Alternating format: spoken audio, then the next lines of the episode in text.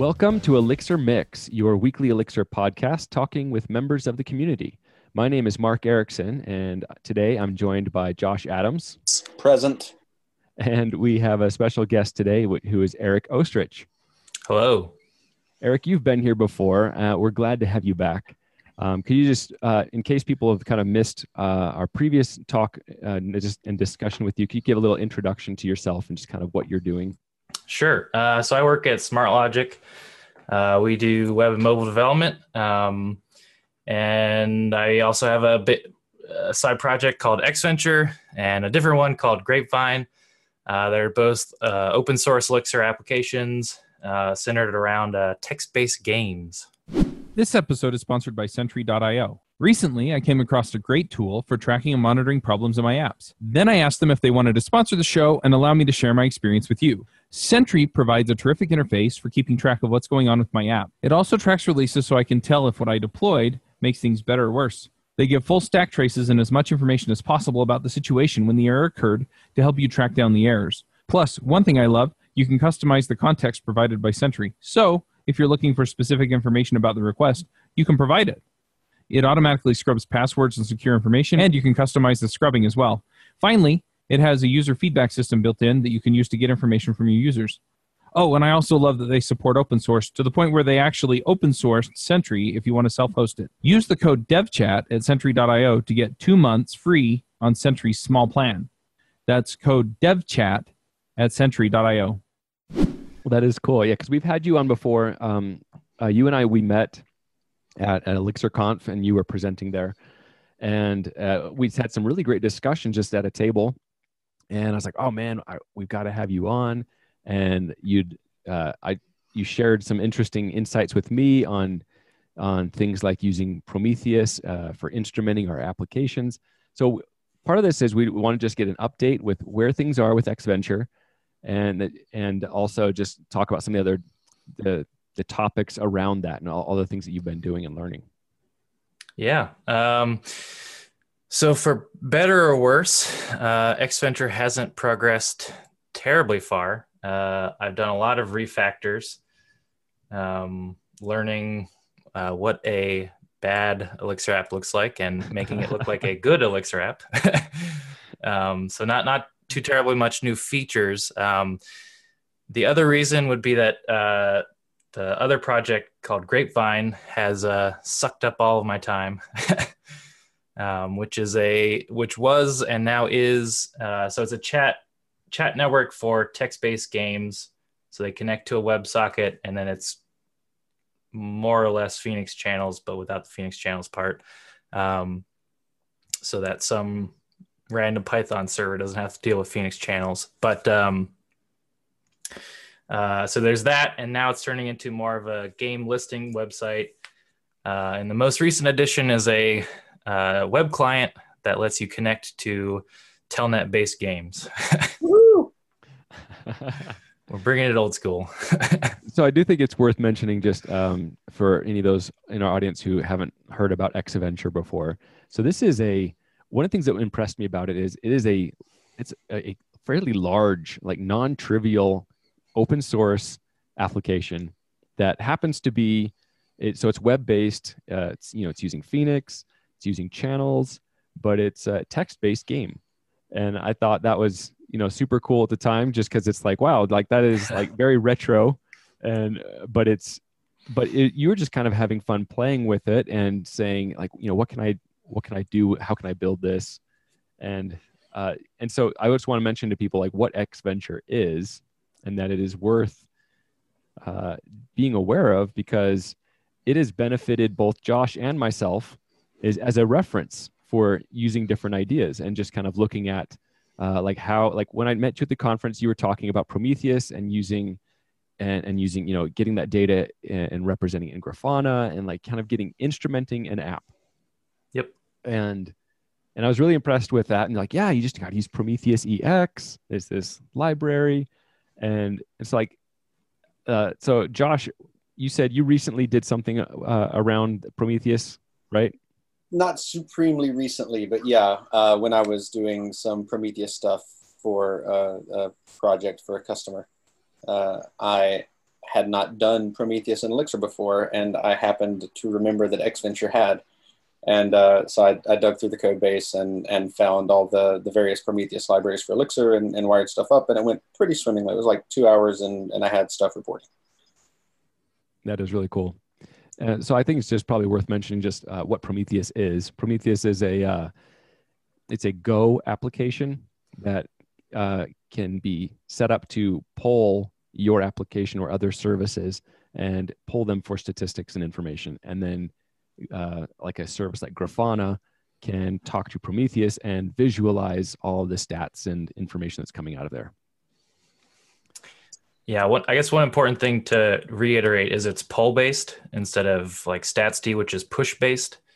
Um, so if if your application can't be talked to from Prometheus, all it does is lose um, uh, forgot the word. uh, granularity or yeah something like that so it just loses it the granularity of, of how often it pulls so like you still get metrics and if a hiccup happens like it'll catch it later um, so yeah. Yeah. That's cool. So um, so with ExVenture uh, you had you recently had a blog post where you're just kind of giving a, a, project a product update or project update. And uh, so why don't you tell us again, like a little bit more about gossip and grapevine and how you're using those and what kind of where they fit in and, and why, uh, like, you know, where other people might be interested in using those. Yeah. Um, so you're probably not about to integrate this into anything you do day to day, um, but they're also there and available as they're all, all, all of these things are MIT licensed. Um, so they're, they're kind of exist to be applications to go and see what someone else is doing. Um, so Gossip and Grapevine used to be two separate applications. The split was fairly confusing for people in the text-based community. Uh, so then I merged them all to just be Grapevine. Um, so now it's it's less weird uh, as well. um, but there's uh, the reason that you would want to use that with ExVenture is you can sign in to ExVenture with Grapevine. Um, so Grapevine has its own OAuth provider um, I wasn't able to use an existing one out there because of some funky things with my data, namely that yeah, I reuse some client ID stuff from the the a different table than the the one I found uses. But um, yeah, so you can click a, a sign in with Grapevine button on and your ExVenture after giving it your client ID and secret, and then goes off to Grapevine, says, do you, you want to authorize? Yes, no. If you click yes, goes back, and then you're signed in.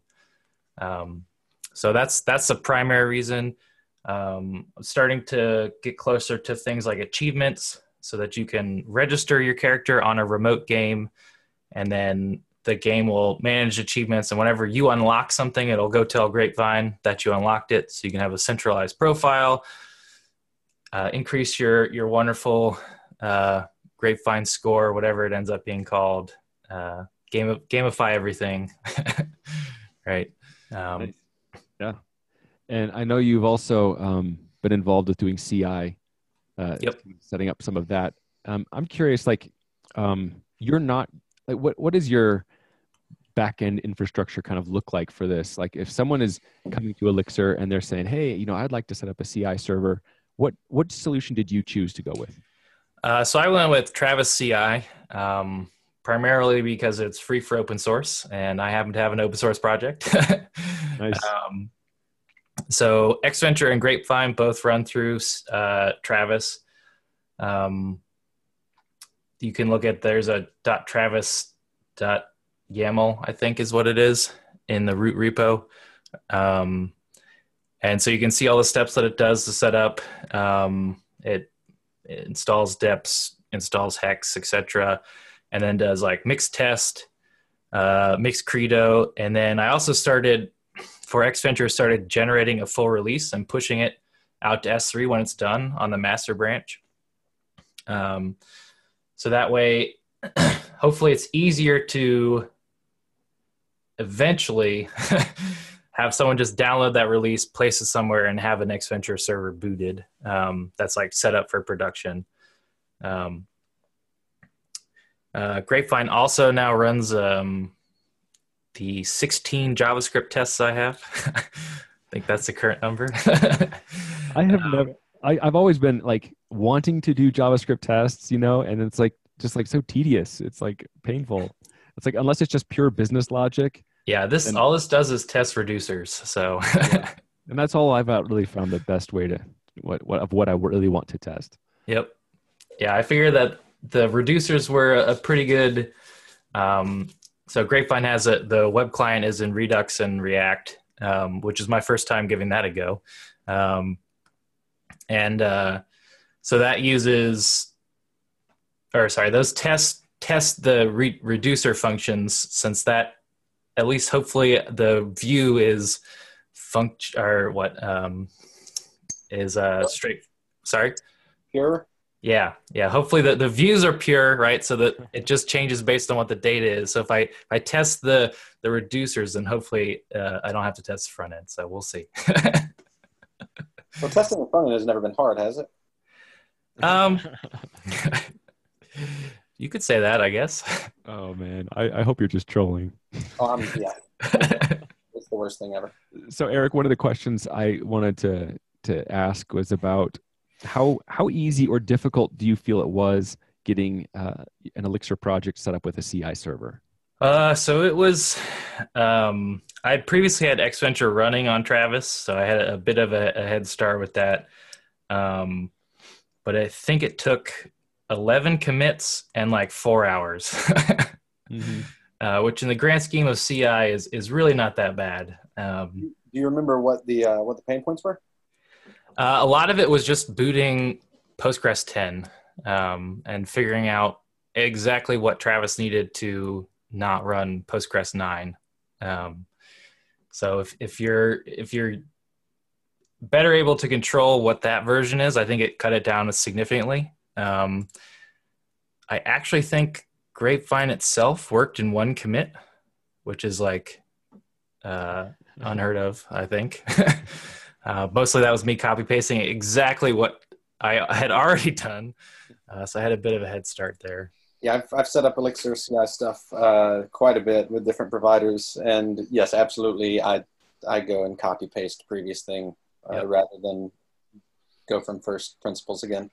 I thought I thought I'd mention because um, I like these guys a lot. The uh, the folks at Semaphore um, have just launched a new CI product that's that's rather neat. That we're using for some for some fun stuff, and it has pipelines. I'm sure Travis has had pipelines for a year or so as well. Um, but for for um, sort of kicking off future tasks either via a click in the UI or based on, hey, was this a commit to master, etc.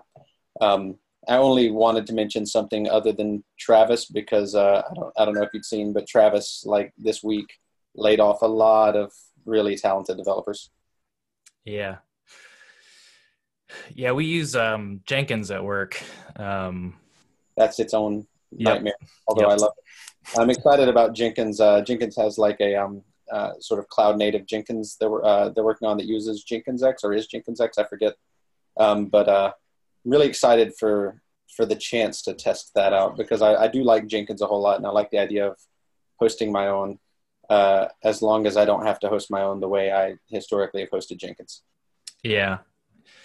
Yeah, we we uh, have also I think worked with Circle CI or no.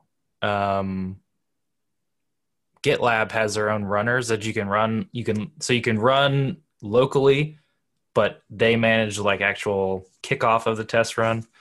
Um, so one of our projects uses that and I think there's another one out there that has a similar runner. Um, Yeah, I really like the way that, that GitLab does it. Yeah, I uh, I'm.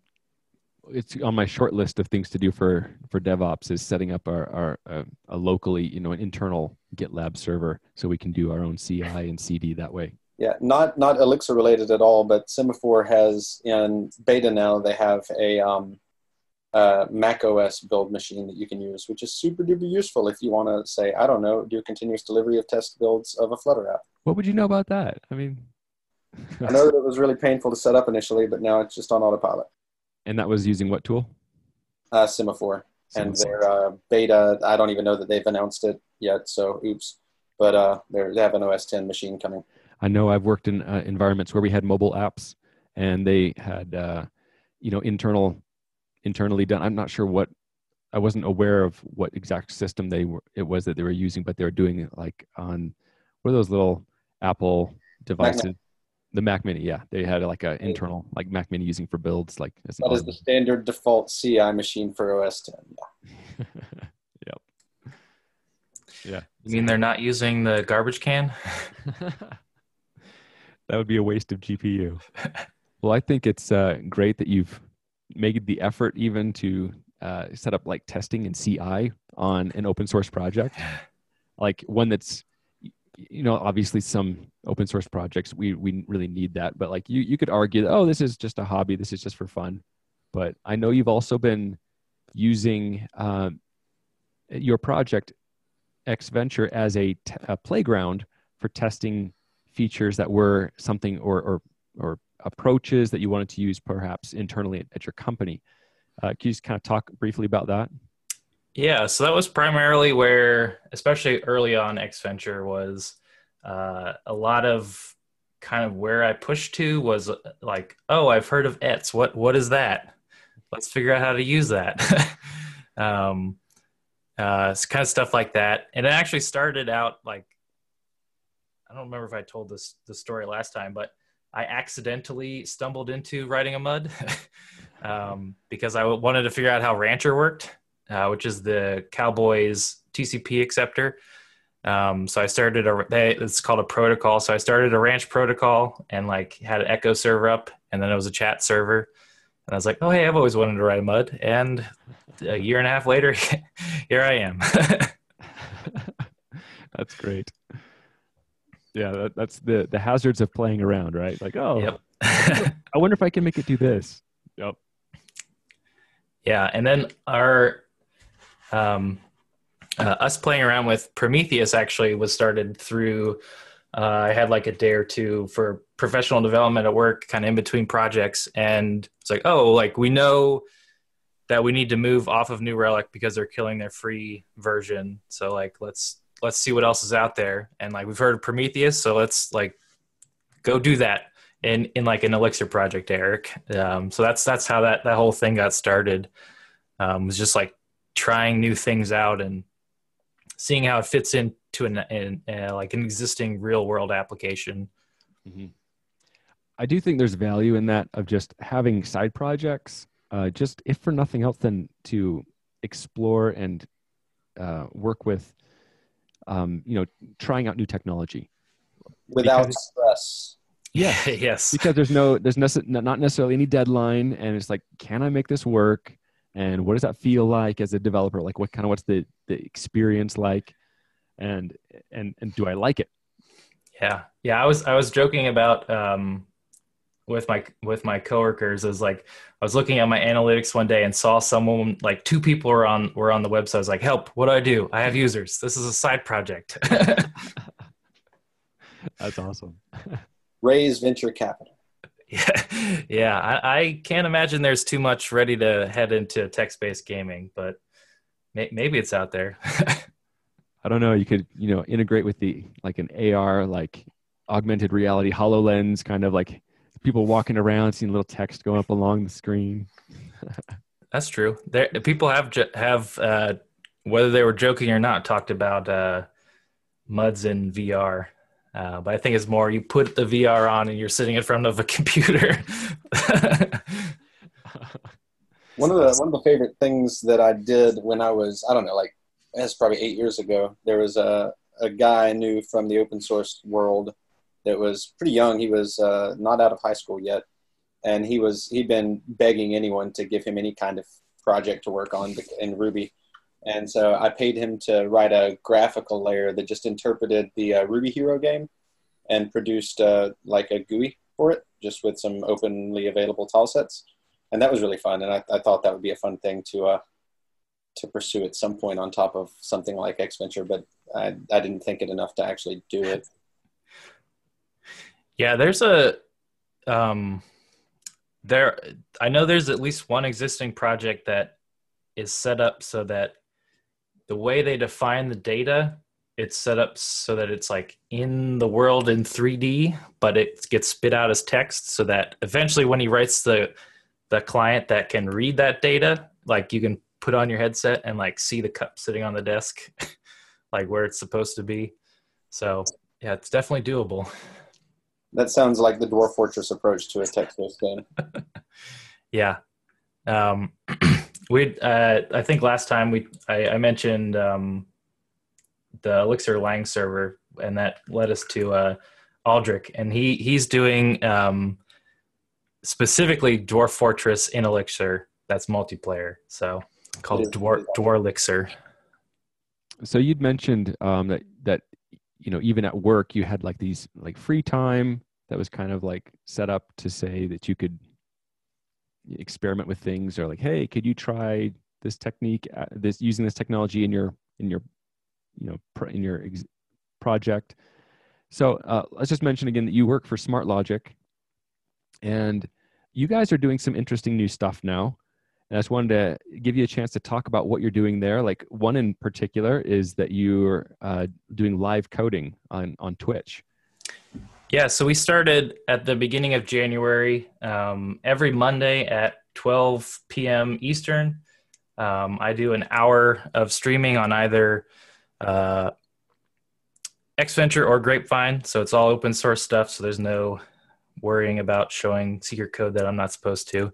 Um, uh, yeah, so I just I, I pick a thing that I want to do that time. So this week's in particular was uh, setting up TLS connections for games so that it's not through plain text, which is what Telnet is. Um, so there's at least a, a, secure wrapper around that Telnet. Um, so I, I, went through sort of figuring out how the SSL Erlang application works and how to connect to it and um, how it's pretty similar to GenTCP, but just sends different messages. Um, the one before that, I think I did a bit with clustering. Um, so I, I, I peeled a, a, essentially a supervision tree out into its own Erlang application and then Erlang node. Um, and you can watch me uh, only take 30 minutes to do that. um, so yeah, go, go Erlang. Um, yeah, so it's, it's every, every Monday at 12 uh, Eastern. Um, yeah, it's at what, twitch.tv slash smartlogic TV. Uh, I think there'll be a link somewhere. Um, but yeah, follow follow that. And I think it sends out notifications when I go live. Nice. So what are some of the have you like learned any uh, kind of lessons just going through the process of live coding? Because like you know, it's like I, I I know when I sit down at a computer with and do pair programming, and there's someone watching me type, my typing skills go demonstrably worse. so I don't know what what's it been like for you. Um, I haven't had that happen. Um, I don't know if it's the first few streams. Obviously, had like one or two people watching, uh, and it's like started to, to have an uptake. Um, but I definitely also have if I know if I like see the person or like specifically know the person who I'm talking to watching me type, my typing also degrades. But for some reason that hasn't happened with this. so um yeah, I guess I guess since it's just anonymous people that I I don't even know who they are watching, maybe that helps. This episode is brought to you by TripleByte. Applying to programming jobs sucks. You have to put the right keywords in your resume. You spend hours and hours on the phone screens and take home projects, and that's assuming the company even responds to your application. Well, if you're a software engineer, TripleByte can help. They work with over 400 top tech companies, from big names like Dropbox and Adobe to exciting startups. You do one brief online interview with them, and if you do well, you go straight to final interviews with the company on their platform. It's like the Common App for software developers. TripleByte does not look at your resume or where you went to school. All they care about is if you can code. I've helped dozens of software developers with various credentials get jobs, and this looks like a terrific way for you to get in and get interviewed and get a job without a lot of the hassle and overhead. You can go check them out at triplebyte.com slash elixir. That's triplebyte.com, byte as in eight bits. As a special offer for listeners of this show, if you take a job through TripleByte, they'll offer you a $1,000 signing bonus. So are you able to take any um, uh, do, are you getting like feedback where people can ask questions? How how interactive is that? Like if if I if I were uh, wanted to watch someone do some Elixir coding, I'm kind of newer to Elixir, so I could kind of watch the thought process and how you do it. Would I be able to ask you questions? What, yeah, yeah. So um, last week, um, for the remainder 30 minutes, I think, uh, I think that was the same one. But for the last one, I kind of went through. Um, there were two new people to Elixir in the chat, and they were talking. Um, and so I just kind of walked through like what a supervision tree was and like how that works, and like showed a process crashing and how it was self-contained and like didn't touch anything else in the system.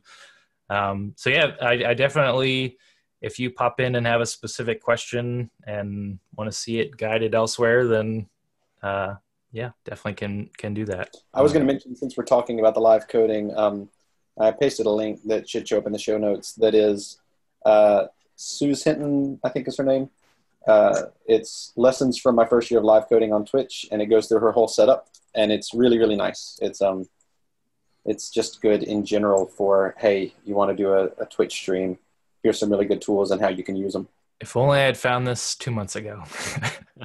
it was it was there for the finding, but I only found it a couple days ago. Yeah, I, I use um, OBS to grab a single desktop, um, which surprisingly works well in Linux. Uh, I know OBS is awesome. and you can do like the picture-in-picture kind of like window of yourself up there yep. and overlay it all real time. Yep. Yeah. So I have I have myself in the corner so that you can at least see that someone is there. Um, me in the corner.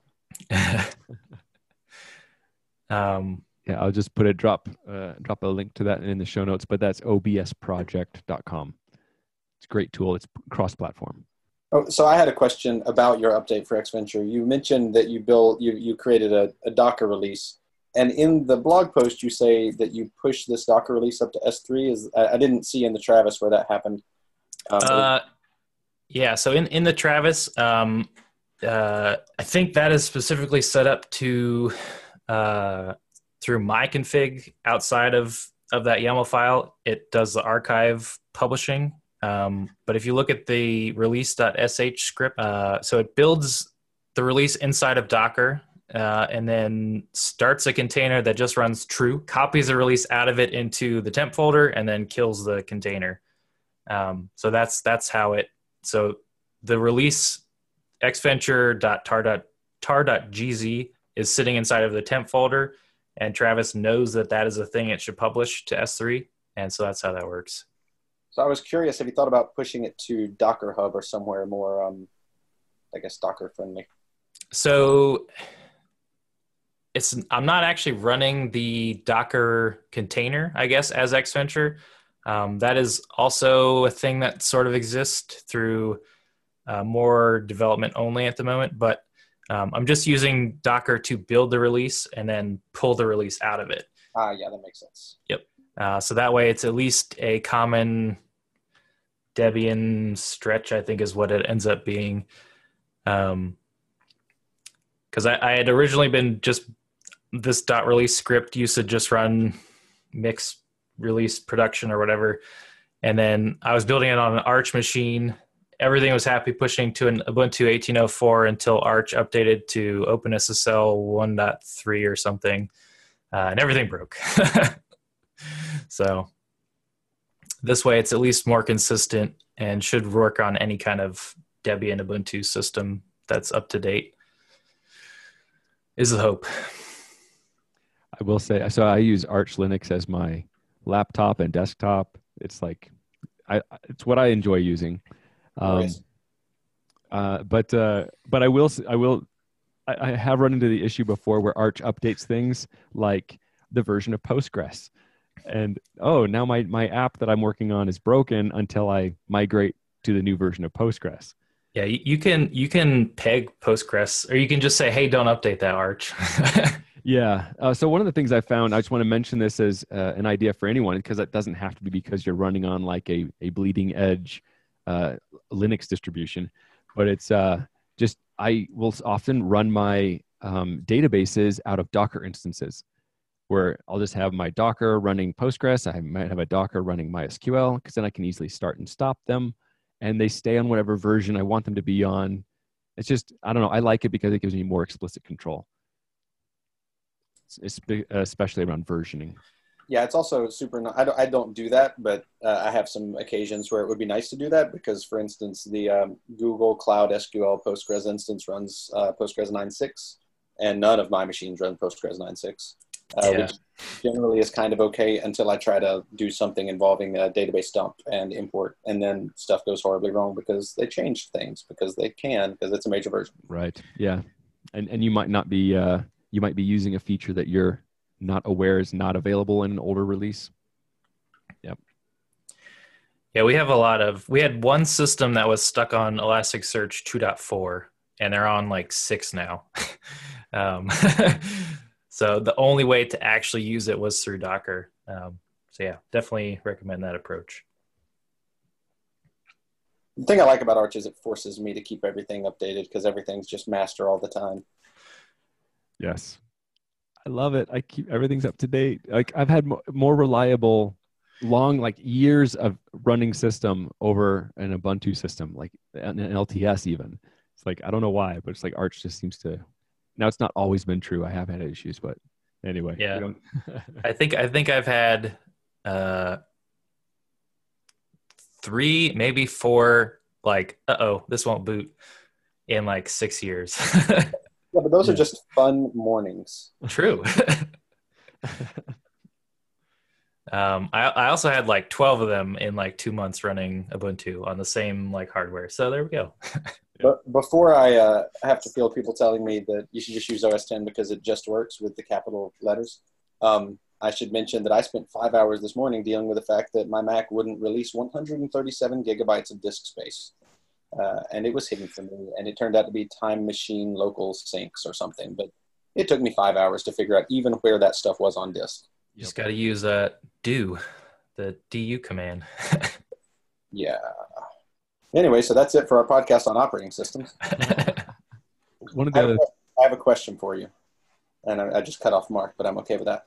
Um, so, what outside of um, outside of ExVenture and, and Grapevine, what have you been looking at in the Elixir space, be it libraries or other projects that just interest you in the last few weeks?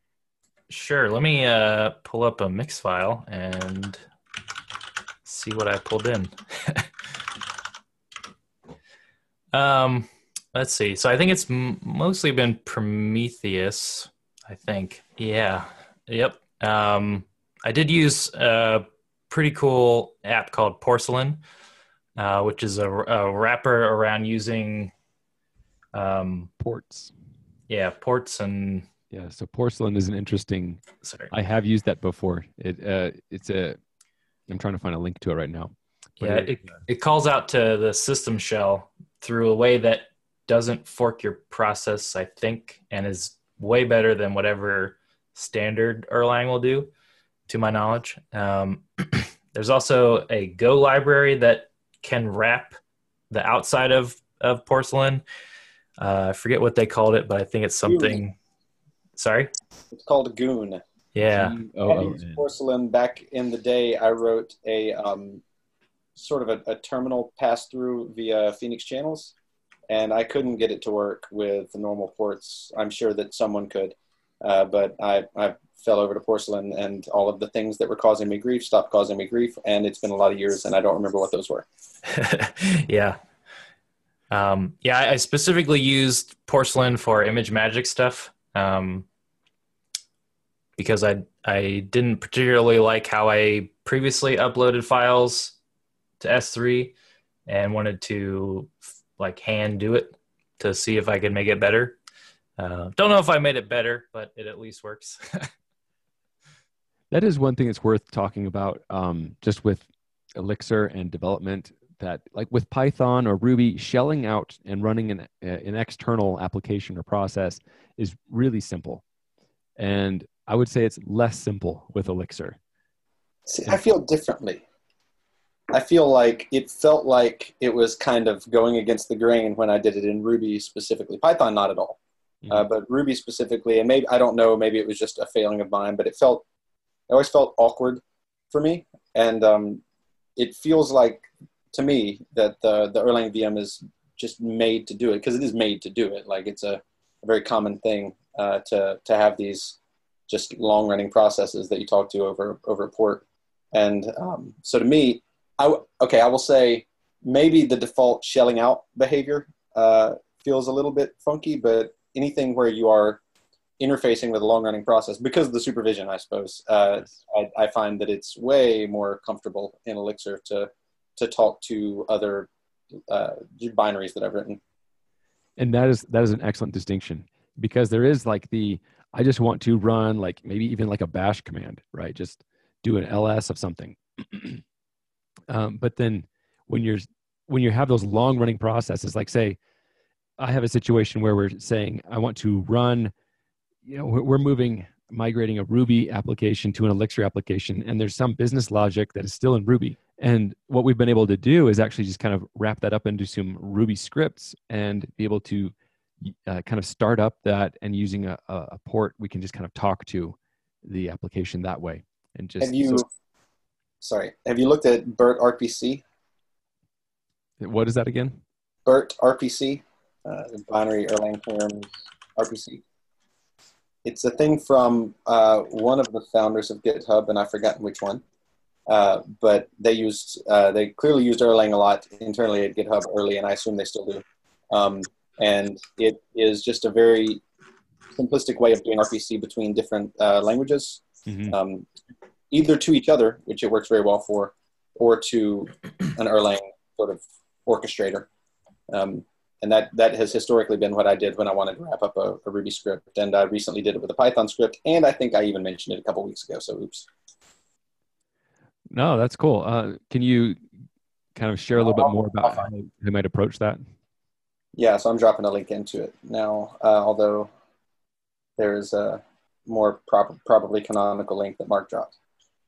Um, this is the Ruby client, but yeah, basically it, it makes it very trivial to offer yourself up as a service and then talk to that service from another language. Um, and it's just very nice. Runs a just runs a server. So what I use BERT for, not BERT RPC, but uh, recently I have, um, you know, we're mentioning shelling out. I have a need to read a lot of data from these PDF files. So we have like 50 page PDF files that we extract I don't know, maybe maybe three pages worth of data out of. Uh, no, probably more like six or seven. That doesn't matter. Anyway, but um, and his previously I was uh, returning a very simplistic data structure from a Python script. Uh, using Python to get data out of a PDF is way easier than than anything I've found in Elixir. And um, yeah, so I was I was doing that, and I ultimately had to return more complicated data, and it suddenly justified bringing in BERT. Um, and it took maybe an hour, and all of a sudden I could return something that I could trivially parse into a struct on, on the Elixir side once I got it back and had sort of rich data, not just a list of, I was returning a CSV previously, and then I needed more data. Um, and it just makes everything super, super nice when you want to do cross-language uh, communication with a trivial encoding and decoding, especially if the host language you're looking for is Erlang. That is that is really cool. It's a great resource. I'm going to have to look at that one because I have not been using BERT RPC. So, Eric, I know one of the other things that you guys at uh, at Smart Logic have been doing is you started a podcast. Yeah, so we just started. Um, it's the most clever name ever, but uh, Smart Software with Smart Logic. Um, we're doing a, season-based approach to to podcasts. So the first season is centered all around Elixir and production. Um, we we actually interviewed uh, Mark here for one of the episodes um, kind of talking about uh, everything uh, you do for uh, your stuff at work. Um, we also interviewed uh, Frank from Frank Hunleth from Nerves uh, to get a, a, completely different take on Elixir production. Different kind um, of production, right? Yeah, devices devices that uh, are in places you may not be able to get to. Um, and and kind of figure out how to understand or how to secure them too as best as you can. Um, and then uh, there's a local company here.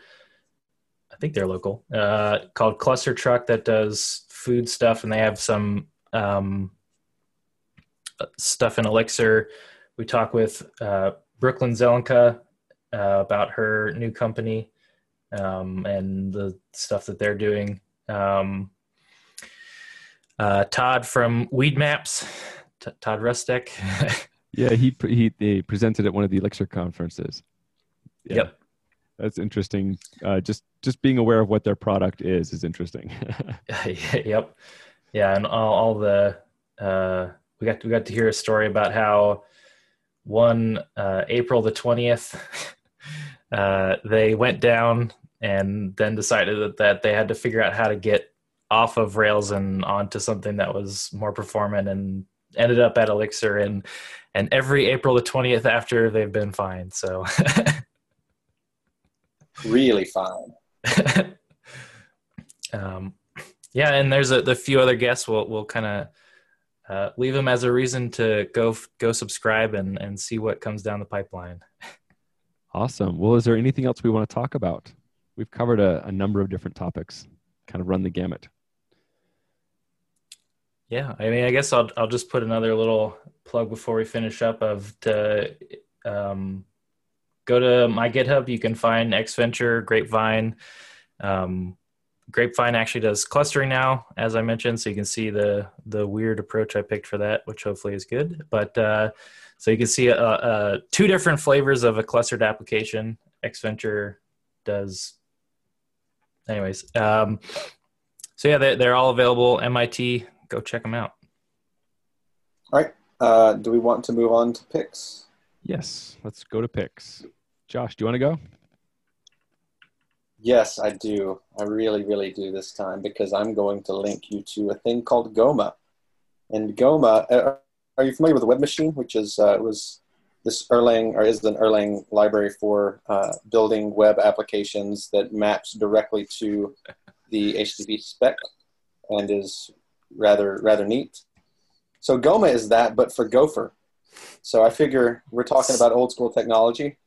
Uh, I did. Uh, I built a Gopher server once for fun using Goma in Elixir, and it was uh, useless, but really fun. So um, you will not use this at work, just so it's clear.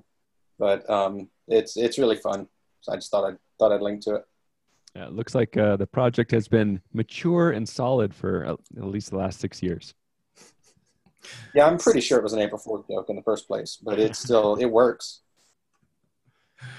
That's amazing. And it was an excuse.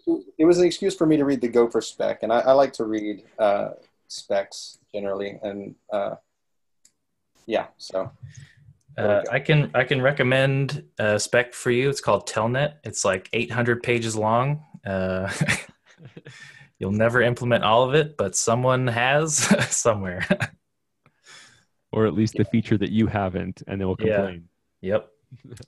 I started a project reading through uh, RFCs from from RFC one, and that was a lot of fun. But uh, eventually, I ran out of time, and it, it turns out that it wasn't benefiting me a whole lot because there was like there's a great one every twenty.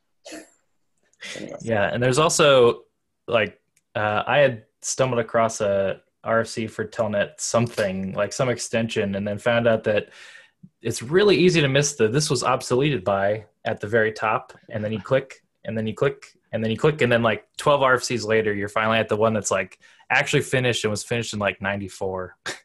Yep. oh yeah. Well, I was going to share one this is um, kind of in the vein of talking about uh, libraries and a lot of the different things like both the ones that you're writing and open sourcing and other ones that we're referencing and using uh, there's one that was recently released by Plataformatec uh, called broadway and they this has been announced on their blog and i just want to make people aware of this in case this is uh, a, a thing that you actually would benefit from so just kind of summarize from uh, their announcement, they're saying Broadway was mainly designed to help developers build concurrent multi stage data ingestion and data processing pipelines.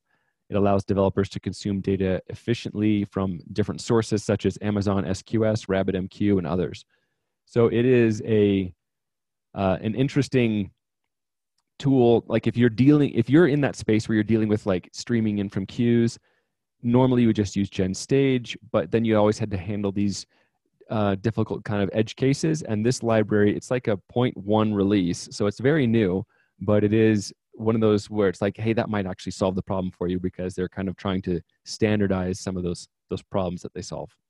So Broadway is something to check out. And Eric, do you have something? Uh, yeah, so I, I will uh, pick. Um, I also help run a unconference called RESTfest. Um, we just announced dates for the Midwest RESTfest uh, in Grand Rapids at the end of May. Um, so this is a, a tiny little unconference uh, where everyone talks, everyone kind of collaborates together um, about any kind of web API that you so desire, um, GraphQL or uh, REST or Hypermedia or, or whatever you want. Um, yeah, so there's one in in Grand Rapids. There's one in South Carolina in Greenville. Um, so if, if anyone's close to those, I definitely suggest you give it a look. Awesome. Well, Eric, it was a pleasure talking with you again and getting an update on what ExVenture is doing and what you're up to.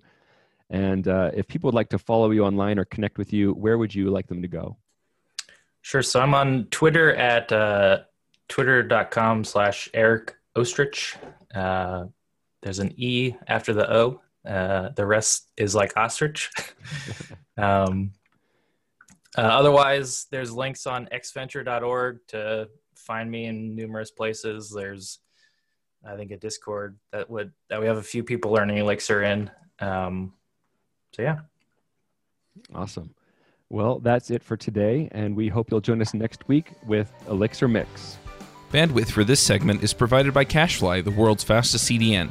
Deliver your content fast with CacheFly. Visit C A C H E F L Y dot com to learn more.